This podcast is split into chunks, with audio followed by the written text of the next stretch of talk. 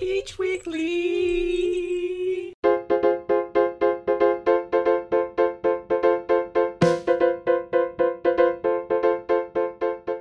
Welcome back to Beach Weekly. I'm your host, Aubrey Balster, and this is the latest in coronavirus news on campus. Let's go. CSULB is officially on spring break starting today, March 30th, and will resume with online instruction on Monday, April 6th. The city of Long Beach now has 99 confirmed cases of the coronavirus as of March 29th, according to Mayor Robert Garcia, although he did clarify that the number may be larger due to the lack of universal testing. This comes after Garcia's announcement on the 27th when there were only 70 confirmed cases. Long Beach Mayor Robert Garcia also announced the closures of all city beaches and parks, as well as the parking lots adjacent to them. The closure also includes trails, sports courts, and bike and pedestrian paths.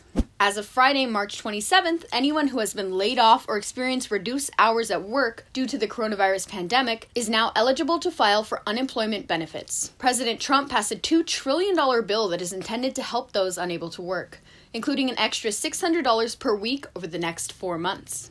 Long Beach State's 49er shops laid off 403 of its employees Monday night via an unprompted email. The layoffs came as a result of the coronavirus pandemic hindering the 49er shops' financial stability. In an effort to consolidate their operations, the 49er shops decided to keep only the employees they considered to be essential workers. Those laid off were working jobs ranging from entry level to store managers. All dorming students were required to officially move out of their residential halls as of Friday, March 27th. According to an email sent to all residential students on March 16th, the final date for all students to move out was March 27th, and all students unable to find other housing accommodations were consolidated into the hillside dorms.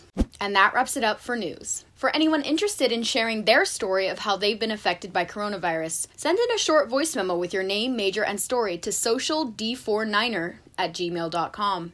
Find out more information on the Daily 49er Twitter page. Your stories will be featured on Thursday's episode of Beach Weekly, and be sure to tune in this Thursday to check those out. I'm your host, Aubrey Balster. Thanks for listening.